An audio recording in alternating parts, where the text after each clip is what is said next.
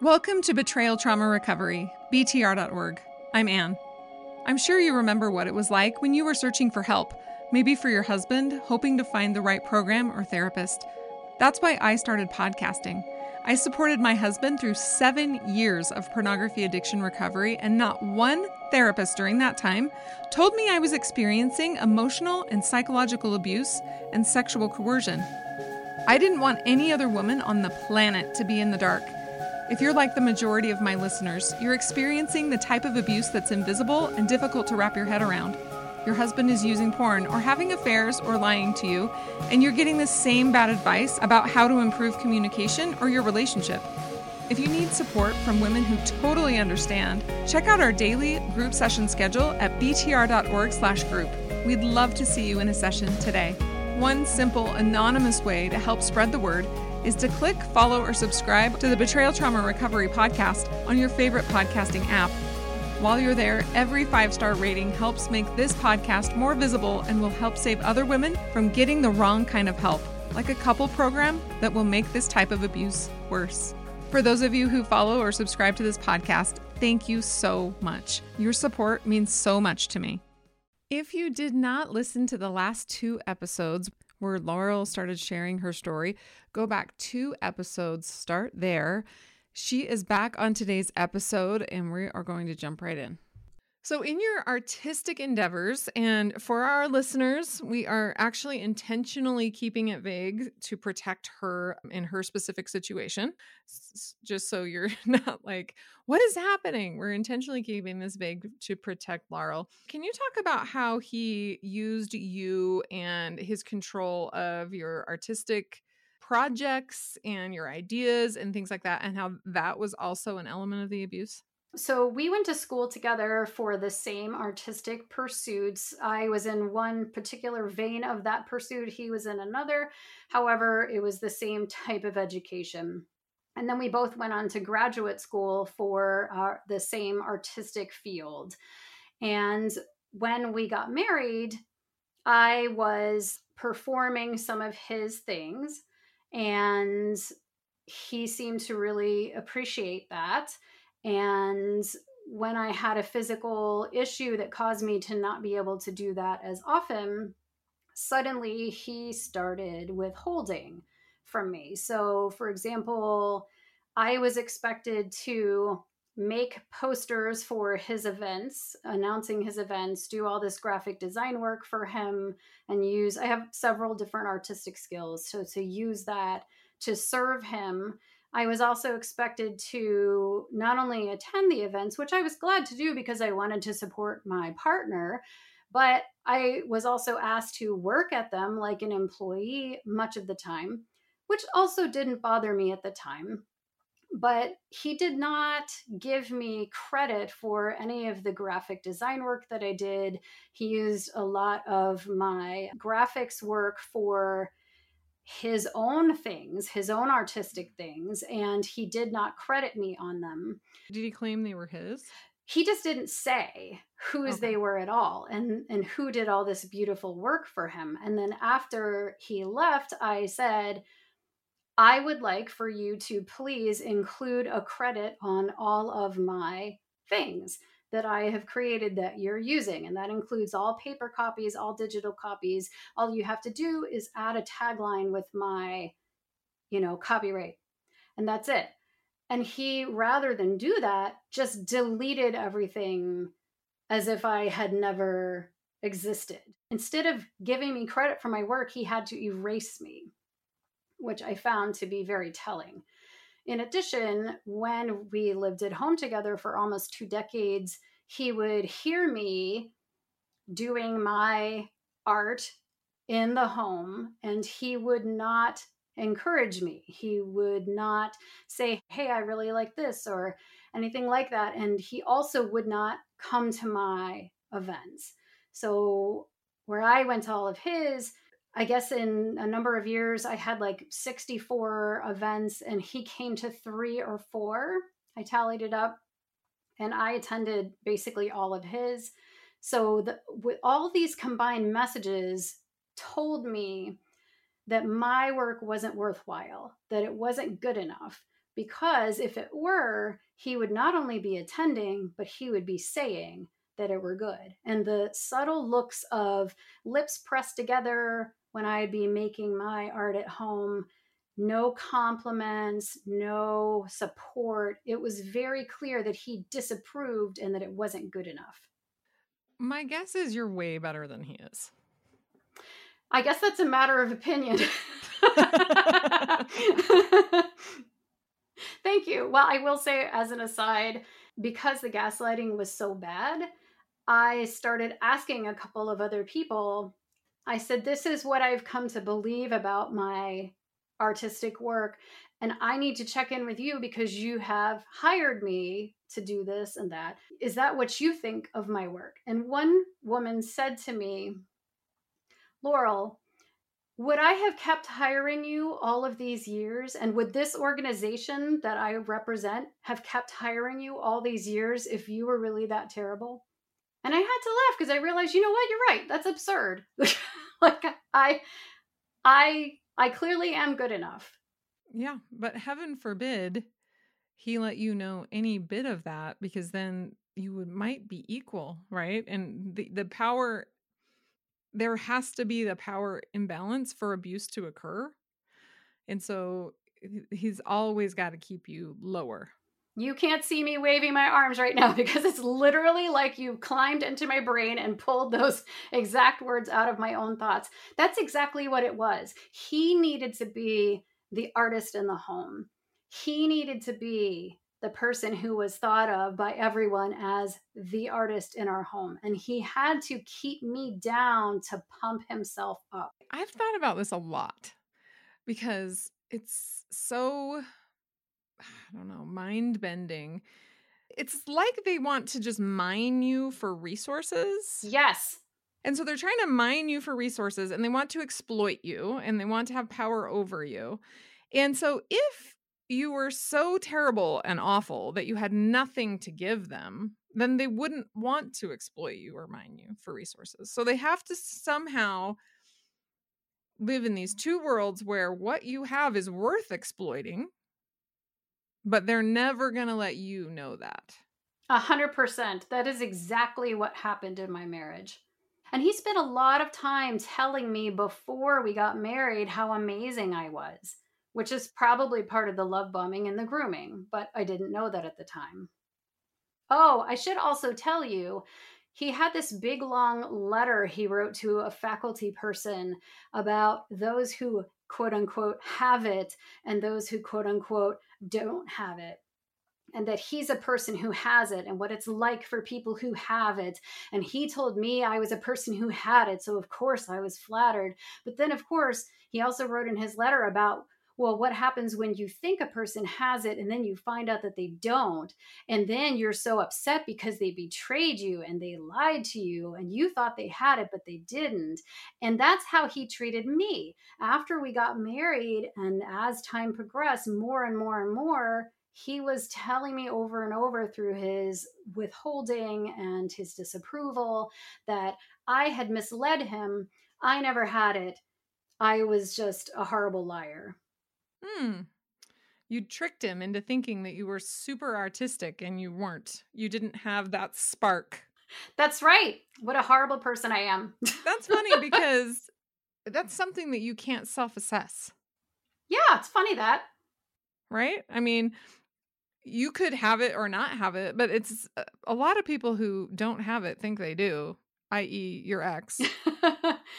He was convinced he had it and that he knew who had it and who didn't. He was the authority. We've mentioned a few times the abuse that you suffered growing up. Now, that has nothing to do with his abuse of you. And at BTR, there's just nothing about a child being abused that would mean that she's deserving of abuse as an adult or that she picked someone on purpose or that she's some kind of magnet for abuse or anything like that. We all know someone who has suffered childhood abuse and then grown up and married someone who is awesome, right? That just has nothing to do with it. So, that being said, abusers do like to use anything they can as a weapon, including past childhood trauma or past trauma, therapeutic modalities, spiritual stuff, scripture, you know, any of those things. So, specifically for you, when we're talking about this covert abuse, I want you to talk a little bit about how he used your past trauma as weapons and he used it to kind of hook you in and degrade you and how that was especially difficult. Yeah, absolutely. So, the first thing that I want to mention is that because I also experienced physical abuse in my childhood, he used that to intimidate and control me. And how he did it was he would use the rage attacks. Um, where he would scream and curse and call me horrible names and throw things and pound on objects, you know, whether that's a wall or a door frame or whether it's a steering wheel or a dashboard or whatever it was. And he would like be close to me with his fists all clenched up like he could just lose it at any time and i could be next at any moment so he used that to intimidate and control me and there were times where i said to him after the fact, of course, hey, you know, this behavior really triggers my childhood abuse trauma. You know, could you not do that? Let's find some other way of communicating or managing your anger or whatever is going on there. And instead of saying what a good partner would say, which is, oh my gosh, I'm so sorry. I'm going to fix that. I won't do that again and actually never do it again. He took that as a note and he would say to me, Yeah, I won't do that again. He wouldn't actually apologize, but he would say he wouldn't do it again. And then he would use that more and more often. So those periods of the violence accelerated over time instead of stopped. So that was one of the ways that it showed up. With me, swearing is particularly difficult for me. And so he would swear, and I would say, please do not swear around me like that i find it to be very disturbing when you're swearing at someone i like sorry i don't mean to call you out if you swear like shine on people of the world. Just for me particularly in my own home i just feel unsafe with that right? So especially when it's directed at me in relation to like being angry. And so i said this is unacceptable in my home like i do not want this. And it's almost like oh that's what bothers her. I'll use that more. I don't think he ever tried not to. Like, I don't remember him ever holding back or anything. Once he knew that that was the case, it was like, oh, this will work. I will use this. This will upset her, or this will push her over the edge, or elicit some type of extreme response. And so I am going to use this method. I worry about that with communication with abusers, especially about kids. If people are like, hey, these things are upsetting to the children, and you might list a couple things, right? It's upsetting when their laundry isn't done.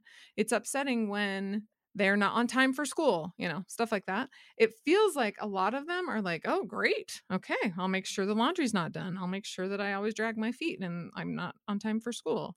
It's almost like they take it as a, a list of things for them to do because their aim is to distress or to upset or to gain control. And they know that that's a way to do it. And that's super disturbing when you start noticing those patterns. Yes, and I experienced those patterns as well where, you know, we would have a conversation about like it's really important that when you're cleaning the basement, you don't put the old computers on the tree lawn because someone could steal them and access our personally identifiable information. And we had a long conversation where I explained why it wasn't okay to do. And then he went ahead and did it you know so just like you're describing anything that i came to him with like that he would do it more and use it as a tool. So that's something that i noticed as well. In addition regarding because you brought up about other things from my childhood he used my childhood abuse to make me believe that i was crazy to make me believe that i was unstable to make me believe that I just had problems with anxiety and there's nothing wrong with the world that I'm living in. It's just my anxiety when it was actually a lot of his behavior. And he also, we had agreed to have children before we got married. I'm glad now that I didn't have children with him. But we had agreed to wait about five years. And about five years into that discussion, I said, Hey, I think it's time we start talking about this. And he said, Well, I have to work a day job and do my art. And so I don't want to spend any time doing anything else. So, no, we, we're never having children. I, I'm never going to do it. And that's why. And then when we continued talking, he turned it around and later said to me, well, the real reason is actually because of your childhood abuse history. You wouldn't be able to have children and be a good mother. You would abuse the children and you wouldn't do anything, and I would do everything. You would be a terrible mother. Um, so he told me I'd be a terrible mother because of my childhood oh, abuse I'm experience. So sorry. Thank you. That was really horrible. That is horrible and absolutely not true. Thank you. I think I would have been a great mother. Yes. Yeah. Yeah.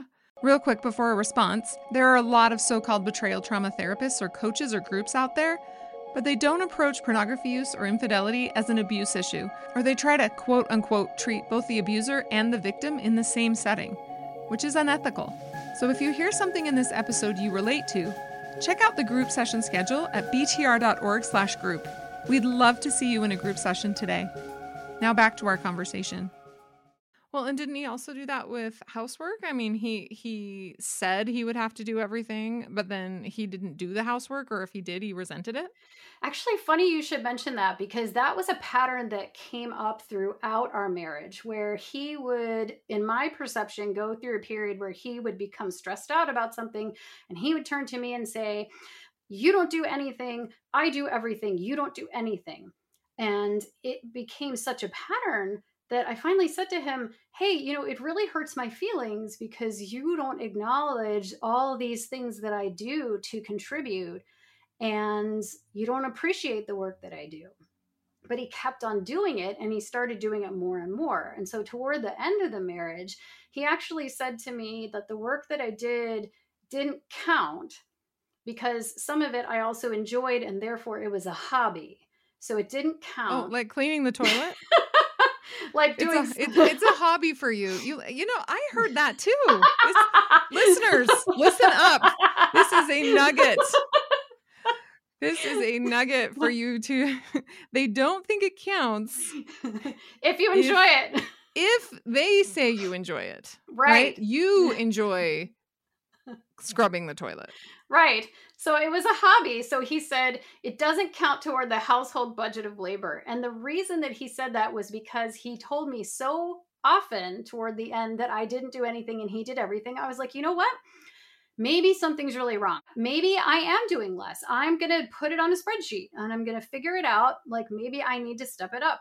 And what I realized was that I'm actually doing more than he was as far as like hours per week of household labor.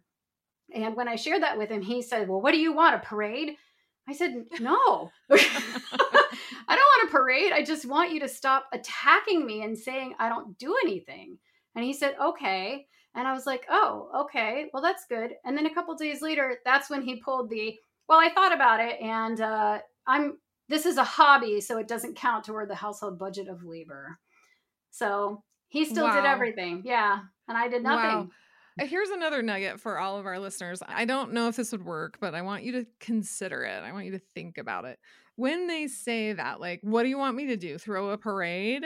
Right. Or when they say, like, you don't care about what people think of you, or, you know, something. Our inclination is usually to defend ourselves, right? Like, of course you don't want a parade. So, of course, you're going to be like, no, I don't want a parade.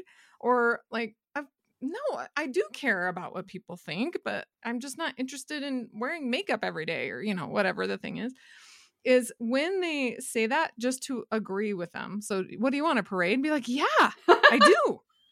nice. I do want a parade. Let's do it. yes, I want a full Or is there like, you just don't care what my mom thinks? You know, be like, I don't. You're right. I love it. I think that's a great approach. I, I wish that I had thought of it at the time. Yes, I do. I want a full brass band, 76 trombones. Bring it. yeah. And uh, like just agree with them sometimes in the moment. And I'm not saying all the time, but in those moments where the reason they're telling you something is to manipulate you to do the opposite thing, right? You know, you don't care about my mom and she wants to stay here and you just say, "You're right, I don't I don't care." Yep. Huh. Oh, you're so right. How did you get so wise? Good point. Yes. Yes, you're right. I love that. I, I wish I'd had that tool at the time because what came next was that he was so stressed out and miserable. I thought, you know what? I'm going to be the most supportive partner I can be. I said, every day, I said, what can I do to support you today? What can I do to support you today? And he says, well, do this household task, do that household task that we were actually his tasks. So in like a several week period, I was literally doing every single thing and he was doing nothing. And I wasn't getting my own tasks done. So after like 4 weeks of this, I said to him, "Hey, I'm starting to feel a little anxious because I'm falling behind on these things that are my responsibility because I'm doing this other stuff and I'm getting concerned that it's not getting done. And he had a fit. He started shouting and he was yelling, See, you never cared about me. You never genuinely cared about me. You were just manipulating me. So none of this work you did counts. yep. Well, and the issue there is inside his own mind. If he's grooming all the time, then he's literally tallying things up. So in his head, he has an actual spreadsheet. Yes. And he thinks if I do these 10 things of grooming, then I get to cash out for my goal, my intended aim. This grooming is to have this effect. Because non abusers don't think that way, the it doesn't count business doesn't even make sense. It is completely nonsensical. It is because totally the toilet either gets cleaned or it doesn't. There's no there's no part of that where you clean it but it doesn't quote unquote count. Is it clean or is it not clean? Right? Oh, but if you enjoyed it, it doesn't count. so, but it does funny- count because the toilet's still clean. They just are so nonsensical. And that I I think that was the hardest thing for me because I am so logical and just lately I've been wondering if I'm actually might be on the spectrum a little bit. I'm just so so logical that like these types of things were just the hardest for me to I would confront him. I would, you know, this doesn't make sense. Let me tell you all the reasons why. And it just kept me in the abuse because they're never going to say, "Oh, yeah, that's a good point. It, the toilet is clean." So I guess the thing that matters is that you clean the toilet. Good job like several of the things you just said really resonated with me. First of all, is the internal score sheet, because he also did say that like he would do all these things quote unquote for me that I didn't ask for and didn't even want and then he would rage at me and feel entitled to do so because he had done the things which I didn't even ask for. So that's one thing. Well, and for him in his head, he thought that was grooming and he thought it would get him something. Right. So yes. when it didn't work, it was infuriating because it was like, well, then I just, it didn't count in his own head right? It was all for nothing because doing the dishes just just to do the dishes doesn't count unless you have some other goal that you're trying to get right? So if he does the dishes and it's grooming and he doesn't get what the aim of the dish doing is which is maybe sex or something then it was like well doing dishes was a waste Yes, a hundred percent. And I love the way you articulated that so clearly because for me, when I was in it, it was just so confusing. And I would revert back to what you were describing that you did, which is trying to like logic it out and trying to explain things to him. And he would get so resentful whenever I use logic and get so angry because he couldn't refute it. And then he would rage and tantrum and all the other things. So, yes, you're right on for our listeners, so many women have talked to me and they've said, if only I could do what you did, Anne. If only I could have, you know, stood up for myself and told him that it was unacceptable and, you know, all that stuff, then maybe things would have been better for me. And I always want to say, no, no, no, no. You cannot logic them out of abusing you. I wasn't the type to do service, for example. So, had that happened in my case, and this is not better or worse, this is just different ways of dealing with abuse. I was like, heck no, I'm not doing that. Right. And so I would just fight him on stuff. And uh, rarely was he able to get me to do the thing that he wanted me to do. That just, I was the worst, worst victim in the world. I just did not, would not do it. And so a lot of women think, well, had I done that, things would have been better for me. And I'm, I'm like, no, because then I just ended up in an argument with him all the time, right? We were just constantly fighting.